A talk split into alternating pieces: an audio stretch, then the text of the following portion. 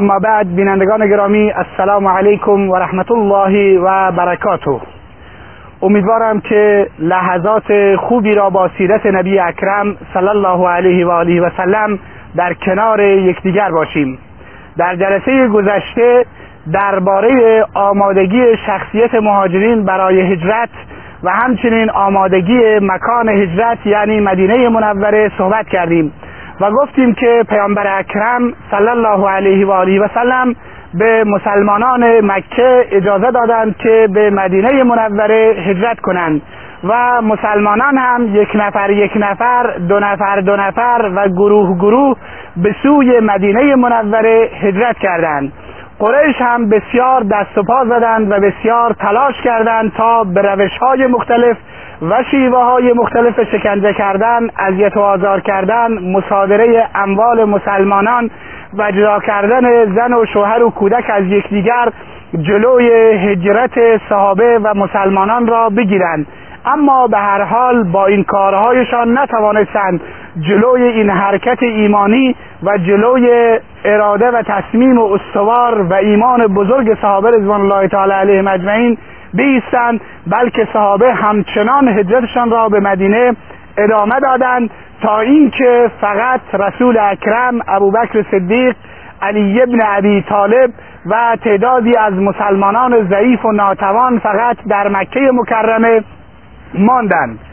و همکنون برای اینکه با وضعیت و ویژگی‌های شهر مدینه منوره آشنا بشیم که از این به بعد بزرگترین شخصیت جهان را در خودش جای خواهد داد، یعنی محمد ابن عبدالله صلی الله علیه و آله و سلم رو آشنا بشیم، ببینیم چه وضعیتی داره. همونطوری که ما میدونیم و مستحضر هستید، قبل از این که پیامبر اکرم به مدینه منوره هجرت بکند، اسم شهر مدینه یثرب نام داشت و مردم آن را یثرب و یا تابه می گفتند. این است که در قرآن کریم هم اسم یثرب وارد شده است، آنجایی که می فرماید و اذ قالت طائفة یا اهل یثرب، اون هنگامی که گروهی گفتند ای اهل یثرب لا مقام لکم، دیگه برای شما جای موندنی نیست. به هر حال اون چی که محل استشهاد ماست این مطلب هست که نام قبلی مدینه یثرب بهش میگفتند، تابه هم بهش میگفتند و تیبه هم بهش میگفتند. اما بعد از این که پیامبر اکرم با آنجا هجرت نمود، مشهور شد به مدینة الرسول، یعنی شهر پیامبر، و این بر سر زبانها افتاد، گفتند مدینة الرسول مدینة الرسول، تا سرانجام این هم مخفف شد و به عنوان مدینه منوره مشهور و معروف گردید. ویژگی که شهر مدینه داشت و برای پیامبر اکرم صلی الله علیه و سلم در واقع بسیار هم مهم بود، برای اینکه بعد از هجرت پیامبر اکرم مطمئن بود که حملاتی از طرف قریش و مشرکین و کفار به مسلمانان خواهد شد، این است که مدینه از نظر سوق الجیشی و از نظر استراتژیک منطقه‌ای بسیار با اهمیت و مهم بود، زیرا از طرف شرق و غرب در میان دو تا کوه قرار داشت که حرکت و گذشتن لشکری از میان این کوه‌ها کار دشوار و کار مشکلی بود. پس از نظر طبیعی از طرف شرق و غرب حفاظت شده بود و از طرف جنوبش هم نخلستان‌های انبوهی در جنوب شهر مدینه منوره وجود داشت که نفوذ یک لشکر و حرکت یک لشکر بزرگ به داخل شهر مدینه منوره تقریبا مشکل و غیر ممکن و دشوار بود و یک لشکر منظم نمیتوانست از آن بگذرد. تنها جایی که راه ورود و راه حمله داشت شمال مدینه منوره بود که زمانی که احزاب جمع شدند و خواستند به پیامبر اکرم صلی الله علیه و سلم و مسلمانان در مدینه منوره حمله بکنند، پیامبر اکرم صلی الله علیه و سلم شمال آن را خندق کندند و این گونه کفار نتوانستند به داخل مدینه منوره نفوذ پیدا بکنند. پس ما میبینیم که مدینه منوره از نظر استراتژیک و از نظر سوق الجیشی منطقه‌ای بسیار مهم و حائز اهمیت است. مسئله بعدی که در مدینه حائز اهمیت بود و برای پیامبر اکرم صلی الله علیه و آله و سلم از اهمیت بالایی برخوردار بود، وجود دو قبیله اوس و خزرج و مسلمان شدن تعداد زیادی از اینها بود. اوس و خزرج ملتی جنگجو و با شهامت و با شجاعت بودند و در زمان جاهلیت هم به کسی مالیات پرداخت نکرده بودند و بلکه از ایستادگی و مقاومت بالایی برخوردار بودند. این است که وجود اوس و خزرج در مدینه و به ویژه مسلمان شدن بیشتر اونها کمک بزرگی برای پیامبر اکرم صلی الله علیه و سلم و حرکت و دعوت اسلام بود. ویژگی دیگری که مدینه منوره ازش برخوردار بود وجود داعیهای پیامبر اکرم صلی الله علیه و سلم یعنی بنی نجار در مدینه منوره بود. ما میدونیم که مادر عبدالمطلب از بنی نجار مردم مدینه بود و اینگونه بنی نجار داعیهای پیامبر اکرم صلی الله علیه و آله و سلم به شمار میرفتند و مسائل قبیله‌ای و تعصبات قومی در اون زمان جایگاه بسیار بالایی داشت. این است که بنی نجار آماده پذیرایی از رسول اکرم صلی الله علیه و آله و سلم بودند. مطلب بعدی این است که نبی اکرم صلی الله علیه و سلم و ویژگی بعدی مدینه در واقع این است که نبی اکرم صلی الله علیه و آله و سلم مدینه رو بسیار دوست داشت و برای اینکه بیشتر از آن دوست داشته باشد برایش دعا فرمود اللهم حبب الینا المدینه کما حببت الینا مکه او اشد. خدایا مدینه را برای ما محبوب بگردان همانگونه که مکه را برای ما محبوب گرداندی یا بیشتر از آن محبوب بگردان. این میرسونه که پیامبر اکرم صلی الله علیه و آله و سلم با وجود اینکه از مکه بیرون شده بود و از سرزمینش به خاطر لا اله الا الله محمد رسول الله بیرونش کرده بودند، اما همچنان دلش وابسته به مکه مکرمه بود و روزی که از مکه مکرمه بیرون شد فرمود لولا اخرجت منکل لما خرجت، اگر مرا از مکه بیرون نمی کردن من بیرون نمی شدم. به هر حال پیامبر اکرم با تمام وابستگی که به مکه داشت وقتی که به مدینه منوره تشریف آوردن مدینه را دوست داشتند و نزد خداوند عزوجل هم دعا کردند که خداوند مدینه را برای ما محبوب بگرداند. این است که مدینه محبوب مسلمانان شد. همچنین پیامبر اکرم در حدیثی که انس بن مالک رضی الله تعالی عنه روایت میکند میگوید هرگاه پیامبر اکرم به سفری میرفت وقتی که بر میگشت و به مدینه منوره نزدیک میشد سواریش را تندتر میراند و این نشان میداد که پیامبر اکرم نسبت به مدینه منوره بسیار محبت دارد و به مدینه عشق میورزد و محبت میورزد. پیامبر اکرم در کنار اینها برای مدینه منوره دعای برکت نمودند و فرمودند اللهم بارک لنا فی ثمرنا اللهم بارک لنا فی مدینتنا و بارک لنا فی ساعنا و مدنا. پیامبر اکرم فرمودند خدایا در ثمر ما میوه‌های ما یعنی میوه‌های مدینه برکت عنایت کن، در شهر مدینه برکت عنایت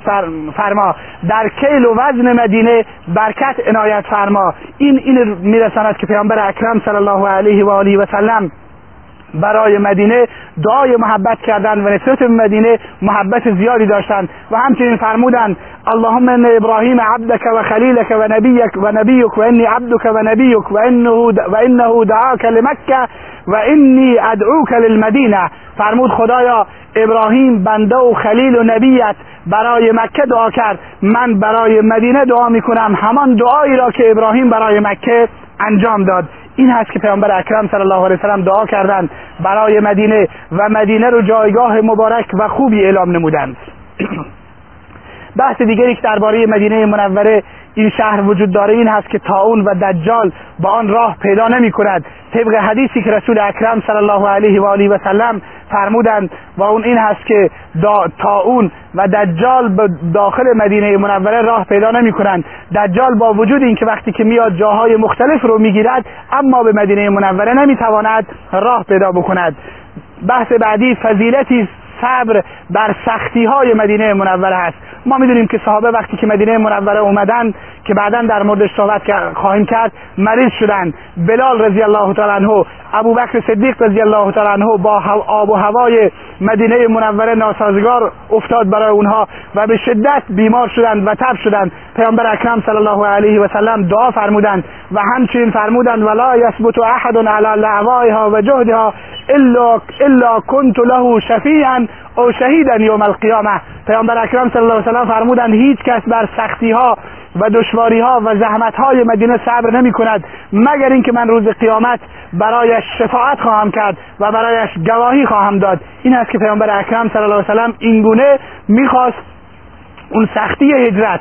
دشواری هایی که در شهر مدینه بر سر صحابه اومدند از صحابه رضوان الله تعالی علیهم اجمعین کم بکند. همچنین پیامبر اکرم صلی الله علیه و سلم برای مردن و وفات کردن در مدینه فضیلت قائل بودند و فضیلت برشمردند. اونجایی که فرمودند، حدیثی که ابن عمر رضی الله تعالی عنه روایت میکند، فرمودند من استطاع ان یموت بالمدینه فلیمت فانی اشفع لمن یموت بها. هر کس میخواهد در مدینه بمیرد پس در مدینه بمیرد،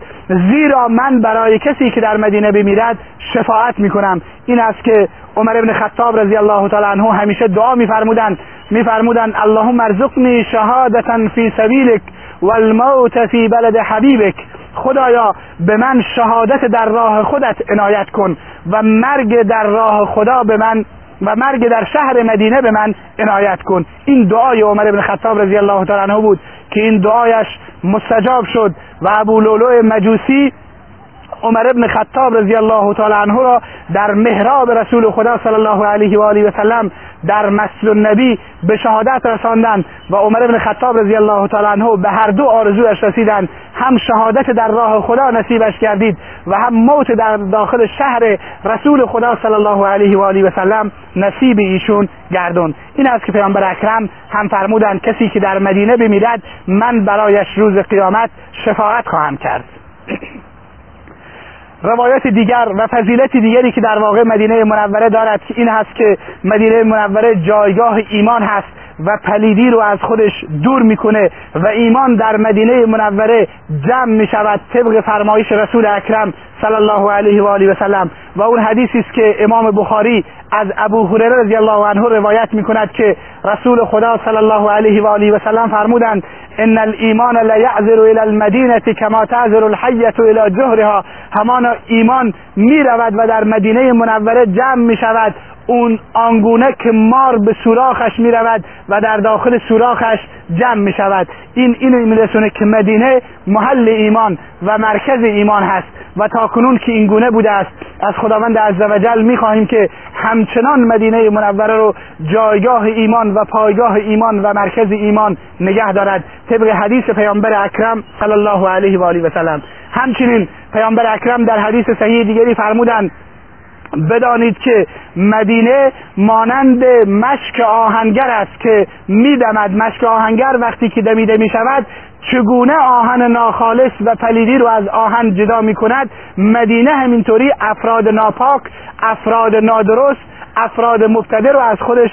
طرد میکند و دور مینماید و این روایت در صحیح مسلم وارد شده است. همچنین خداوند عزوجل مدینه رو از انسانهای فاسد، از انسانهای کافر حفاظت می‌فرماید. این حدیث رو بخاری از سعد بن ابی وقاص رضی الله تعالی عنه روایت کرده است که پیامبر اکرم صلی الله علیه و آله و سلم فرمود لا یکید اهل المدینه احد الا الماء کما ينماء الملح فی الماء. هیچ کس برای اهل مدینه توطئه نمی‌کند مگر اینکه مانند آب در نمک حل می شود و از بین می رود و نمی تواند به مدینه آسیبی برساند. همچنین پیامبر اکرم صلی الله علیه و سلم مدینه رو حرم اعلام نمودند و فرمودند که المدینه حرم، مدینه حرم هست، فمن احدث فیها حدثا او آوا محدثا فعلیه لعنت الله و الملائکه و الناس اجمعین. هر کس حدثی بدعتی درش ایجاد بکنه یا محدث بدعت گذاری را درش جای بده لعنت خدا و فرشتگان و همه مردم بر او باد. و بعدش فرمودن لا یقبل الله منه عدل ولا صرف. خداوند عزوجل ازش هیچ فرض و نفلی را نمیپذیرد. این است که مدینه رو پیامبر اکرم صلی الله علیه و سلم سرزمین حرم اعلام کردند و مدینه حرم هست و در اسلام اون چیزهایی را که اسلام به عنوان حرم معرفی کرده، دو تا سرزمین هستند، یکی مکه هست و یکی سرزمین مدینه هست که اینها رو میگن حرم و اینها میگن حرمین شریفین و به مسجد الحرام و مسجد النبی میگن حرمین شریفین و به جز مسجد الحرام و مسجد النبی ما حرمی دیگر نداریم و در اسلام چیزی دیگری رو جایز نیست و جای دیگر و مکان دیگری رو جایز نیست که ما حرم بنامیم. چرا؟ به خاطر اینکه حرم به جایگاه و سرزمینی گفته می شود که رسول خدا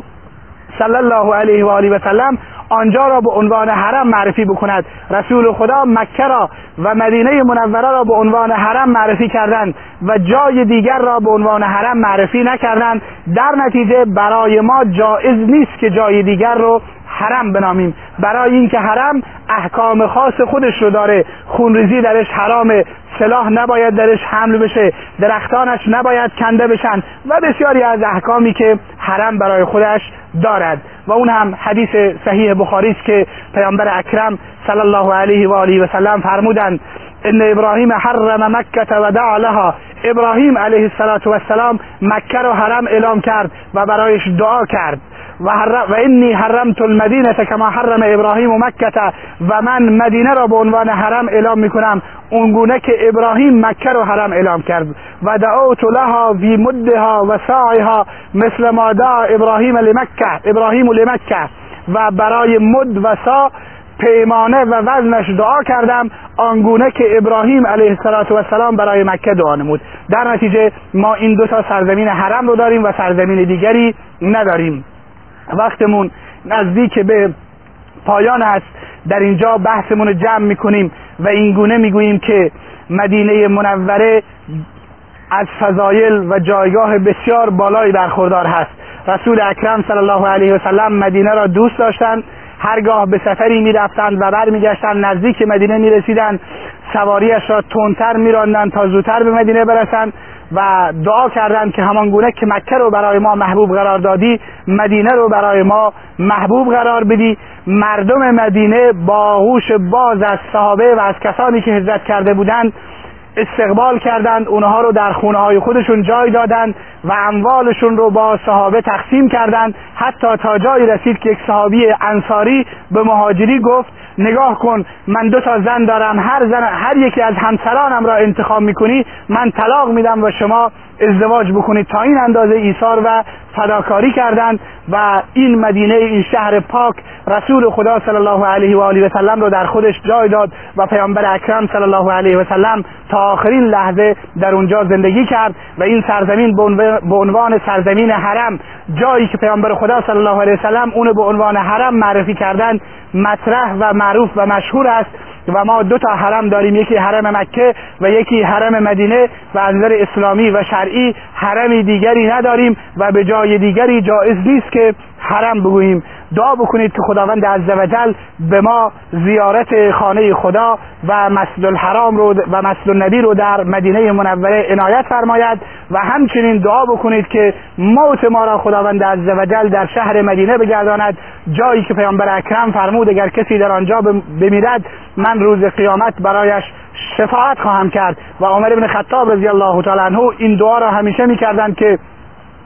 اللهم ارزقنی شهادة فی سبیلک و الموت فی بلد حبیبک، خدایا مرا شهادت در راه خودت عنایت فرما و موت در راه خودت و موت در مدینه عنایت فرما، که به این دعایش نایل آمد. تا جلسه دیگر و بحثی دیگر که درباره نقشه ترور پیامبر اکرم صلی الله علیه و آله و سلم توسط قریش که به هجرت پیامبر اکرم صلی الله علیه و سلم انجامید و جریان هجرت رسول اکرم صلی الله علیه و آله و سلم، شما را به خدای بزرگ میسپاریم. و السلام علیکم و رحمت الله و برکاته.